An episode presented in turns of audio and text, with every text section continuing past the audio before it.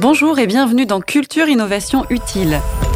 Je suis Fanny Berton, journaliste spécialisée sur les questions d'économie et de finance. Dans ce podcast créé par Cegid, je vais m'entourer d'experts et d'expertes du marché pour aborder les thématiques qui bouleversent la profession. Facture électronique, égalité femmes-hommes, passage à la D S N ou encore loi Macron, les évolutions réglementaires, fiscales et sociales sont à suivre de près pour que les entreprises poursuivent en toute légalité leurs activités sereinement avec des logiciels conformes à la loi. Comment s'assurer de la faisabilité et respecter les délais ? Quelles sont les contraintes et les enjeux réglementaires ? C'est un sujet complexe, hein, vous allez le voir.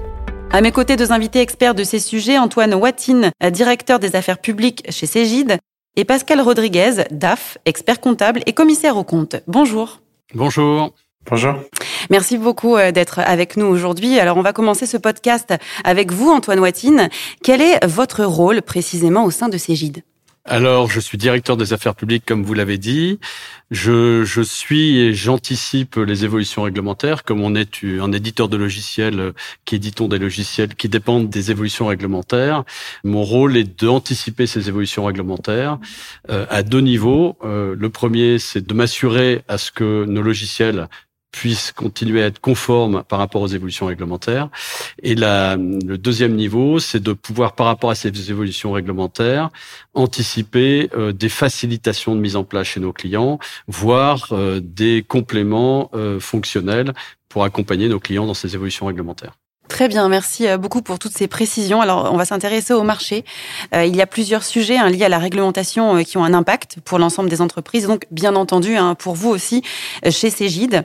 Alors, j'aimerais que vous nous expliquiez comment vous veillez, euh, par exemple, à l'évolution de la souveraineté européenne. Quel impact cela a pour vous ? Alors, ça, c'est un autre sujet. Effectivement, il y a, il y a plusieurs niveaux. Hein, vous l'avez dit tout à l'heure, il y a, il y a le sujet euh, de nos produits, de nos offres, euh, sur lequel il faut avoir une vigilance particulière quant aux évolutions réglementaires. Mais il y a l'autre sujet qui est effectivement celui du marché et donc de notre écosystème. Donc nous, en tant qu'entreprise du numérique, en étant éditeur, on doit effectivement veiller à ce que euh, les évolutions, euh, on va dire, de marché euh, plus larges, telles que la souveraineté, soient euh, favorables euh, pour nous, entreprises françaises, éditeurs français. Ces sujets-là, on les suit euh, aussi au travers de nos organisations professionnelles du numérique. Il y en a deux, deux principales en France qui sont Syntec Numérique et Tech-in-France. Nous, on est adhérents de Tech-in-France, mais on est en train aujourd'hui, on va annoncer très prochainement la fusion de Tech-in-France et Syntec Numérique pour faire la grande organisation du numérique en France. Donc, on, on est très actif dans ce type de, d'organisation professionnelle qui vient effectivement suivre tous ces sujets de défense de l'écosystème français dans le cadre européen et effectivement vis-à-vis de tous les autres acteurs mondiaux. Donc voilà, les sujets de souveraineté sont effectivement très importants et notamment aujourd'hui où l'Europe travaille sur la fameuse D M A, donc Digital Market Act, qui vient un petit peu en contrebalance de ce qu'on connaît avec le Cloud Act américain. Mmh.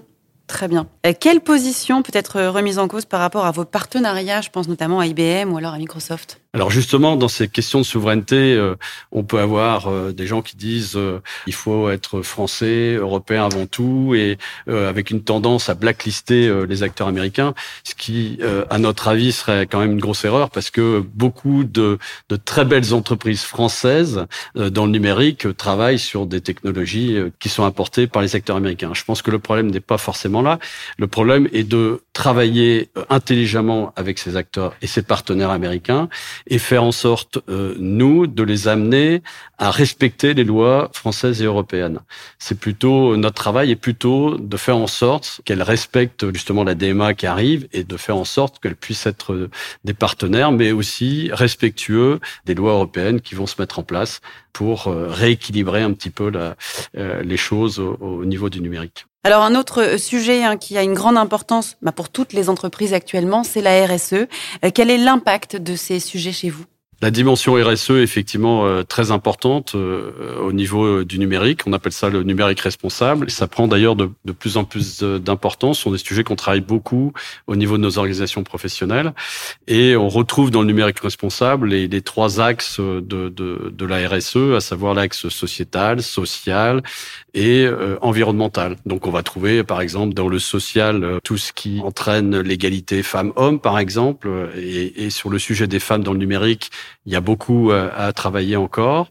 On peut aussi parler de l'environnement. Et dans le numérique, quand on voit effectivement les usages que l'on fait du cloud aujourd'hui, qui sont quand même des structures qui prennent de l'énergie, qui en consomment, il y a aussi là aussi un gros travail à faire au niveau de l'environnement dans le numérique. On a brièvement évoqué les sujets liés au numérique. J'aimerais qu'on s'intéresse sur un sujet fiscal lié au numérique, le chèque numérique pour les entreprises. Qu'est-ce que vous pouvez nous dire là-dessus ? Alors, le, le chèque numérique pour les entreprises, notamment pour les très petites entreprises, hein, c'est ciblé pour les, les petites entreprises, est une mesure gouvernementale qui a tout d'abord été prise pour adresser les entreprises qui étaient particulièrement touchées par la pandémie. Et elle vient d'être élargie, en fait, à, à tout le tissu des T P E pour permettre justement euh, aux petites entreprises, très petites entreprises, de faire des investissements dans le numérique, aidés par ce chèque de, de cinq cents euros pour leur permettre de d'accélérer leur transformation numérique. Donc, ça peut être, par exemple, un équipement d'un logiciel de facturation, de suivi des commandes, de suivi de la relation client, et cetera. Donc, c'est ce que l'on va faire d'ailleurs avec Cegid, c'est qu'on va proposer un de nos produits qui s'appelle Gérer ma boîte, euh, qui va permettre aux entreprises de pouvoir s'équiper et avoir bénéficié de ce produit pratiquement pendant plus d'un an euh, grâce à ce chèque numérique, sans que ça leur coûte plus. Et on va le faire aussi avec l'aide des experts comptables qui sont bien sûr en ligne directe avec leurs clients T P E. Très bien. On va rester dans le numérique avec tout ce qui est digitalisation des entreprises. On va revenir sur la place des femmes dans le numérique. Euh, quel est l'impact chez Cegid et quelles actions avez-vous menées en ce sens ? Alors, au niveau de, de l'impact des femmes dans le numérique, euh, alors c'est un sujet aussi qu'on travaille, je l'ai dit tout à l'heure, euh, avec nos organisations professionnelles. Euh, et ça vient de loin. On pourrait parler d'attractivité euh, du numérique euh, au niveau de l'emploi.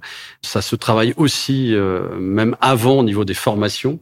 Hein, quand on voit que certaines formations comme euh, l'école quarante-deux qui forme des développeurs, euh, on a encore quatre-vingts à quatre-vingt-cinq pour cent d'hommes. Donc, euh, effectivement, c'est pas du tout satisfaisant. Il faut qu'on, qu'on travaille ces sujets et c'est très en amont, c'est-à-dire que il faut que nous, entreprises du numérique, puissions aider toute la filière à accompagner euh, toutes les formations tout au long de la vie pour euh, accompagner l'entrepreneuriat féminin dans le numérique. Tout ça se fait euh, au travers de nos organisations professionnelles, ça se fait aussi au niveau de notre D R H et ça se fait aussi au niveau de Cegid Solidaire, que j'ai la chance aussi de, de piloter, où nous accompagnons de l'entrepreneuriat dans le numérique. Là aussi, on essaie de, de mettre en avant les femmes. On va parler maintenant de l'écosystème. Quelles sont les organisations avec lesquelles vous travaillez ? Les organisations, on va dire, principales sont Syntec Numérique et Tech-in-France, qui, qui vont fusionner courant juin. Donc, il n'y en aura plus qu'une très grande, euh, qui va représenter à peu près deux mille entreprises adhérentes euh, du numérique. Euh, ça, c'est la principale. Et, mais c'est tout l'écosystème numérique qui est représenté là, aussi bien des entreprises de services numériques que des éditeurs de logiciels, que des plateformes. Et euh, si on veut euh, avoir un, un travail un peu plus resserré sur notre métier à nous, qui est l'édition de logiciels de gestion, on a une autre organisation qui s'appelle S D D S, qui regroupe que des éditeurs de logiciels de gestion dans la finance, compta, E R P et dans le social, la R H, la gestion des talents, et cetera. Donc, ça regroupe une cinquantaine d'éditeurs. Et là, on est plus sur les sujets d'éditeurs et euh, sur lequel on travaille aussi bien sur euh, du fiscal, de la conformité de logiciels comptables, sur euh, de la paye, sur euh, l'évolution des déclarations sociales nominatives, et cetera, et cetera. Très bien. On va parler euh, maintenant de vos produits et des enjeux réglementaires hein, liés à toutes vos activités. Alors, le maître mot aujourd'hui est plus que plus qu'hier, j'ai envie de dire, puisque la concurrence c'est rude, c'est l'anticipation. Euh, comment vous anticipez les évolutions réglementaires ? Alors effectivement, c'est très important d'anticiper parce que si c'est une évolution réglementaire importante, il faut l'anticiper largement parce qu'en fait, quand il y a une évolution réglementaire qui arrive, il y a en fait deux temps. Il y a un temps pour adapter nos logiciels. Et il y a un deuxième temps pour diffuser ces nouvelles euh, évolutions. Et c'est parfois beaucoup plus long de diffuser auprès de... On a quatre cent mille clients entreprises. Donc, euh, euh, diffuser auprès de quatre cent mille clients des nouvelles versions avec des évolutions réglementaires, ça se fait pas comme ça. Il faut les accompagner, les former, leur dire ce qui se passe, et cetera. Et souvent, nos clients se reposent sur nous pour justement les évolutions réglementaires. Et comment vous les accompagnez justement, ces entreprises ? Ben, on les accompagne en anticipant, dire voilà ce qui arrive, en communiquant, en disant on va vous mettre une nouvelle version, on va faire des formations souvent maintenant de plus en plus digitales, mais voilà. Donc ça, ça c'est très important d'anticiper pour ça. Pour le faire, on a ce qu'on appelle chez nous des, des veilleurs réglementaires. Donc c'est des vigies quelque part qui, va, qui vont éplucher tous les textes de loi qui sortent et qui vont alerter sur les points de vigilance. Donc on en a un dans le domaine, on va dire, de la gestion, compta, finance, fiscalité, et puis gestion commerciale, et cetera. Et puis on en a un autre qui est dans tout le domaine du social, donc les payes, euh, la gestion R H, et cetera. Donc on a, on a et c'est ceux-là qui déclenchent la veille et qui nous alerte sur ce qu'il faudra faire dans les logiciels pour être toujours en conformité par rapport aux évolutions réglementaires. Merci Antoine, on va donner la parole maintenant à Pascal. Euh, Pascal Rodriguez, pouvez-vous alors vous présenter déjà votre poste et nous dire également quels sont actuellement vos besoins au sein de votre cabinet ? euh, Donc moi je suis expert comptable et, et commissaire aux comptes. J'ai créé euh, il y a un peu plus d'un an maintenant euh, mon, mon cabinet, un petit cabinet indépendant, le cabinet Efficience. J'avais fait le choix de ne pas racheter de, de portefeuille de clientèle et, et de me lancer seul. Euh, Donc moi, oui, vis-à-vis de, de mes besoins, bah, c'était surtout de, de trouver une solution qui, qui permette de, de gagner du temps et d'automatiser au, au maximum euh, mes échanges. Je bénéficie d'un logiciel qui est constamment à, à jour et, et dont je me préoccupe pas au, au quotidien. Donc le maître mot pour vous en tant qu'indépendant, c'est vraiment de gagner du temps, c'est ça ? euh, Oui, oui, non, effectivement, moi, ce que je recherche, c'est, c'est des gains de temps. Mon logiciel, bah, c'est, c'est la productivité. Hein. Quand on est seul, euh, effectivement, on peut pas se démultiplier. Et étant donné que je vends mon temps, bah, forcément, euh, le temps euh, étant limité, euh, bah, il a fallu que je trouve des, des solutions pour pour en gagner, gagner en production. Le bénéfice de ça, bah, c'est de permettre de gagner un peu plus en, en écoute de mes clients, pouvoir leur apporter euh, proximité et, et conseils. Très bien. Vous avez trouvé une solution puisque vous utilisez Cegid Loop. Pouvez-vous nous parler de votre expérience avec ce logiciel ? Quand je me suis lancé au, au début, j'ai fait un peu le tour des solutions et, et mon choix s'est porté sur sur Cegid Loop. Il y a, il y a des enjeux d'intelligence artificielle derrière oui. ces, ces gains de productivité. C'est en ça que l'outil à, à la base m'a séduit. Pouvoir voilà avoir un, un logiciel qui évolue et qui mmh. permette euh, ben, certes de gagner du temps aujourd'hui, mais qui progresse et m'en fera gagner encore plus euh, demain. Euh, dans l'idée voilà d'être euh, d'être de plus en plus proche euh, de mes clients en temps réel. Et de pouvoir répondre à, à leurs questions ben, sur le moment de l'action et, et pas revenir sur, sur les faits euh, oui. six mois plus tard. Enfin, je voulais vraiment vivre une expérience de collaboration qui soit agile, voilà, dans, dans l'intelligence, euh, qui soit accessible, transparente, que, que mes clients euh, sachent voilà, comment tout cela fonctionne euh, en toute transparence euh, et puis comme on parle aujourd'hui, en, en conformité avec euh, toutes ces obligations euh, réglementaires. Pouvez-vous nous parler de votre utilisation de ce logiciel ? Cegid Loop, ça a été quelque chose d'assez structurant pour un, un jeune cabinet comme moi qui, bah, qui, qui démarrait de zéro. Donc c'est vrai que ça, ça a été un outil qui a permis euh, bah, de... de mettre en place cette dématérialisation des flux euh, tout en étant en, en conformité avec tous ces enjeux euh, réglementaires et euh, par ricochet, ben, euh, structurer le cabinet a permis mmh. de, de gagner du temps, d'automatiser des, des tâches, euh, et cetera. Et concernant la dématérialisation des factures électroniques ? La facture électronique, on, on sait, c'est, c'est un sujet qui arrive euh, sur la table, mais qui au final euh, m'effraie peu, parce qu'aujourd'hui c'est un peu déjà le cas euh, pour moi, dans le sens où, où le maximum de flux que je, je peux absorber aujourd'hui grâce à Cegid Loop, euh, voilà, se déverse dans Cegid Loop. Lors des experts comptables, on parle d'agrégateurs de flux de données, euh, et aujourd'hui, voilà, Loop me permet déjà de, de récupérer euh, des, des flux d'informations comme ça, de, de manière dématérialisée. Alors, on va revenir avec vous, Antoine Watine, précisément sur des actions que vous avez mises en place. Certaines sont d'ailleurs encore en cours. J'aimerais qu'on revienne sur la loi Macron de deux mille dix-huit.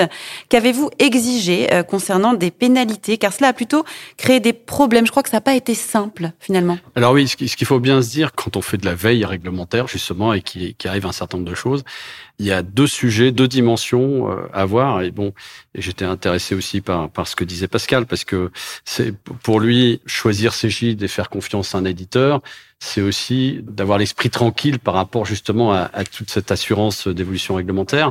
Et, et justement, quand il y a des évolutions réglementaires, nous, notre travail à nous, c'est que on a effectivement une responsabilité vis-à-vis de nos clients, pour que ça soit à la hauteur de, de, de leur attente et surtout qu'il n'y ait pas de problème, comme vous l'avez dit en introduction, par rapport à la conformité, par rapport aux lois. Il y a deux dimensions. Il y a la dimension fonctionnelle, c'est-à-dire l'évolution réglementaire apporte euh, la nécessité de développer ou de modifier des fonctions.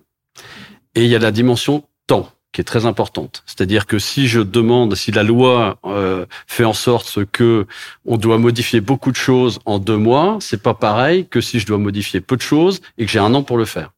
Donc c'est très différent et c'est bien sûr ces deux choses qu'on doit mettre en balance. Il y a parfois aussi une autre dimension, c'est-à-dire qu'on a des projets de loi qui arrivent et on s'aperçoit qu'en fin de compte, on n'est pas capable de modifier nos logiciels pour être conforme de cette manière-là, tel que nos décideurs publics le voyaient, avec les logiciels. Bon, si on était seul éditeur à être contre, ça va, mais souvent on est dix, quinze, vingt à penser la même chose, donc euh, à ce moment-là, il y a, il y a vraiment une communauté de, de réflexion qui est la même, et à ce moment-là, Euh, nos interlocuteurs publics sont à l'écoute. Ils sont quand même pas fous non plus. Ils veulent que quand ils fassent des évolutions réglementaires, elles soient applicables, elles soient pragmatiques, on puisse, on puisse les faire. Donc, il commence à s'installer une discussion, puis on met les choses sur la table. C'est-à-dire, euh, on dit voilà pourquoi on peut pas faire, voilà pourquoi c'est difficile, pour, voilà comment on pourrait faire. Donc, on est force de proposition aussi. Et on peut, effectivement, euh, négocier un certain nombre de choses. Alors, ça peut être des choses sur le plan du fonctionnel, en disant on va pas faire comme ça, on va faire comme ça, on va simplifier, et cetera. Mais ça peut être des choses sur le plan de la durée. Euh, ce que vous me demandez en trois mois, c'est impossible, mais euh, je peux le faire dans un an et on a quelques exemples pour ça. Donc on a des négociations pour que les choses soient applicables, en tout cas pour Ab- tous. Absolument. Très bien. J'aimerais qu'on reparle, sujet ô combien important, moi ça m'intéresse beaucoup ce sujet forcément, parce que je suis une femme, l'index égalité femmes-hommes en deux mille dix-neuf. Alors l'objectif, c'était la mise en place en trois mois. Euh, comment avez-vous pu implémenter toutes les informations permettant de sortir des index requis dans votre logiciel? Vous avez encore dû, hein, il me semble, négocier des timings en fonction de taille d'entreprise. Expliquez-nous. Oui, c'était quand Muriel Pénicaud était ministre du Travail, avec une énorme volonté de mettre en place très rapidement, auprès de toutes les entreprises, l'index d'égalité femmes-hommes sur un certain nombre de, de critères précis. Et effectivement, quand elle a voulu mettre ça en place très vite, qu'est-ce qu'elle fait? Logiquement, elle va dire quels sont les grands éditeurs de paye en France. Donc, elle a vu les trois quatre, dont Cegid. Et elle nous a convoqués dans une réunion avec elle, en disant que c'était un sujet extrêmement important pour elle. On était tous d'accord, ça l'était pour tout le monde. Et donc, on devait être début deux mille dix-neuf et ça devait être en place dans les trois mois qui viennent, quoi. Ça aurait pu être mis en place sans forcément d'automatisation dans la paye. La difficulté, elle retombait du côté des entreprises. Donc, il fallait faciliter le travail. Si elle voulait que sa mesure prenne, il fallait que les, édici- les, les logiciels de paye puissent faire ou calculer ou faciliter le calcul de ces index. On a discuté, il y avait euh, effectivement deux choses euh, qu'on a qu'on a obtenues. C'était là euh, Cegid avec euh, quelques collègues euh, avec euh, S D D S. On a obtenu des délais, c'est-à-dire que pour les grandes entreprises, l'enjeu n'était pas forcément tout à fait le même. Ils avaient les moyens d'eux, et cetera. Donc, euh, elle a mis une date de mise en application pour les grandes entreprises, une pour les moyennes et une pour les très petites entreprises, dix-huit mois plus tard. Et nous, c'était pour les petites entreprises qu'il fallait qu'on fasse un peu de travail pour faciliter les choses. Donc voilà, on a, on a obtenu un délai d'un, d'un an et demi à peu près pour le faire. Et deuxième chose, c'était d'obtenir des réunions de travail très régulières avec le ministère du Travail, puisqu'il a été mis en place très rapidement. Tous les quinze jours, il y avait un point avec les éditeurs pour dire, sur le calcul des index, il y a des tas de cas particuliers, vous imaginez bien. Donc, où on a pu discuter, du coup, le, le, le fonctionnel autour des index qui demandait. Donc, euh, il y a eu une collaboration assez, assez proche. Très bien.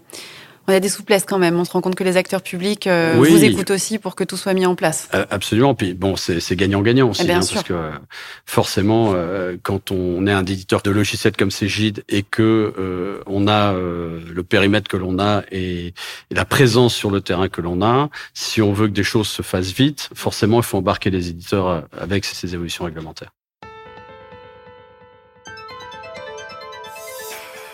On va parler maintenant de la généralisation de la facture électronique en France. Alors, quelles sont vos actions? Étant éditeur de logiciels de facturation, vous êtes en première ligne. Ah là, on est, on est tout à fait en première ligne et à plusieurs titres d'ailleurs en tant qu'éditeur de logiciels de facturation, là pour le coup, c'est encore plus précis, et euh, en tant qu'opérateur de flux quelque part, parce que la facturation électronique, ça veut dire euh, vous avez une entreprise qui fait une facture à un client et cette facture doit être adressée au client final de manière électronique. Et ça veut dire aussi que moi, je vais recevoir des factures électroniques de manière automatique. Donc, il y a tout un schéma un peu compliqué qui passe effectivement par des plateformes de flux. Donc, nous, éditeurs de logiciels de facturation, on veut faire en sorte que euh, on puisse apporter les fonctions complémentaires dans nos logiciels de facturation qui facilitent ce dispositif. Mais on veut aussi être opérateur de flux, c'est-à-dire qu'on veut pouvoir aussi dire à nos clients qu'en logiciel de facturation Cegid, vous appuyez sur le bouton et ça va aller chez votre client final de manière la plus fluide possible, y compris avec le retour des paiements, et cetera. Dispositif très important pour nous, pour nos clients, pour toute la France d'ailleurs, parce que c'est vraiment un tsunami quand même de, d'évolution réglementaire.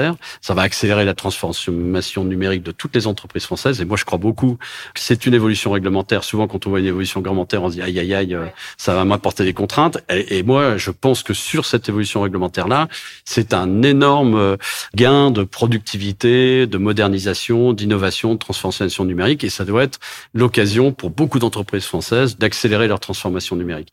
Donc, depuis pratiquement le début, on a été interlocuteur de la D G F I P, euh, qui a très vite mandaté un, un cabinet de conseil qui était E Y d'ailleurs, en partie financé par l'Europe d'ailleurs, pour travailler sur comment faire en France, puisque ça existe déjà dans un certain nombre d'autres pays, on n'est pas les premiers. D'accord. Donc il y a eu une analyse, euh, qu'est-ce qui s'est fait en Italie, qu'est-ce qui s'est oui. fait au Portugal, qu'est-ce qui s'est fait au Mexique, qu'est-ce qui s'est fait, et cetera.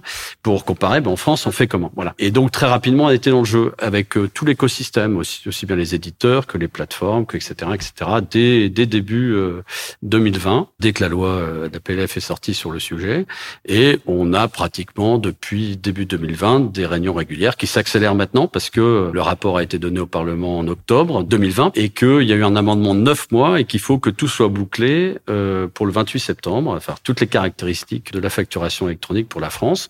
Donc on est là, on a pratiquement des réunions avec la D G F I P tous les quinze jours ou tous les mois pour caler tous les sujets qu'il faut voir, les formats, les, les plateformes de flux. Enfin, il y a, y a, y a un nombre de choses très importantes à faire et bien sûr, Euh, nous, c'est de pouvoir faciliter les choses pour nos clients, c'est de pouvoir aussi euh, avoir à l'esprit que derrière les experts comptables qui sont nos clients, il y a beaucoup de très petites entreprises, ça intéressera Pascal, mais que celles-ci vont devoir aussi euh, être en capacité de recevoir des factures électroniques, de les émettre dans un timing un petit peu différent. Ben, il y a quand même à réfléchir sur euh, la transformation numérique et la, la mise en place d'un logiciel de facturation qui soit adapté, simple pour la très petite entreprise. Mmh, bien sûr. Alors, on va finir ce podcast avec une dernière question. Côté souveraineté, il y a, on en a parlé hein, brièvement, des grands mouvements européens qui souhaitent mettre l'Europe au centre. Comment soustraire les entreprises américaines à nos lois? Comment agissez-vous? Et vous protégez-vous du Cloud Act? Le Cloud Act est effectivement une loi américaine qui permettrait aux autorités américaines de pouvoir aller prendre des informations dans les clouds partout où ils se trouvent pour des recherches quand même oui, oui, de, de type sûr. criminel. Hein. C'est pas, on fait pas ça comme ça. Mais quand même, il n'y a pas la contrepartie européenne à ce Cloud Act. Donc Thierry Breton, qui est arrivé à l'Europe, a bien ça en tête et il a mis en œuvre les deux axes majeurs de la réglementation européenne sur ce sujet qui sont la D S A et la D M A, Digital Service Act et Digital Market Act, c'est le Digital Market Act surtout. Et puis, le, le, on n'a pas parlé tout à l'heure, mais il y avait un, quand même un sujet important de réglementation qui, est, qui était avant, qui était la R G D P, qui est, qui est très importante. Et d'ailleurs, quand il y a eu la R G D P en Europe, toutes les entreprises américaines s'y sont soustraites, c'est-à-dire qu'elles ont fait le nécessaire. Elles sont pas hors la loi du tout. Mais il fallait étendre pour qu'effectivement, toutes les entreprises françaises, européennes, ne soient pas sous un diktat d'une décision juridique américaine et qu'on puisse garder notre souveraineté française européenne intacte. Donc, tout ce qui est le travail autour de la D M A va dans ce sens-là. Nous, on est partenaire d'acteurs américains comme Microsoft, comme I B M, mais on fait bien en sorte que ces acteurs-là soient conformes aux réglementations européennes. C'est obligatoire. Donc, euh, on, on les amène à respecter les lois européennes et faire en sorte que nous, on puisse euh, apporter à nos clients français européens la sécurisation par rapport euh, à ce sujet-là. Et en plus, on, on voit qu'on est parfois fiers en France euh, qu'il y ait des licornes qui se lancent. Vous savez, ces, ces entreprises qui sont valorisées euh, de manière extrêmement importantes. On est fiers d'en avoir en France, comme Doctolib, et cetera. Beaucoup euh, aussi travaillent sur des technologies euh, qui viennent des États-Unis. Donc euh, voilà, il faut qu'on ait des partenariats intelligents, mais surtout, je le répète, qui respectent bien entendu les lois et les souverainetés euh, européennes et, et françaises. Donc il y a, y a un rééquilibrage à faire et on doit porter ce, ce sujet.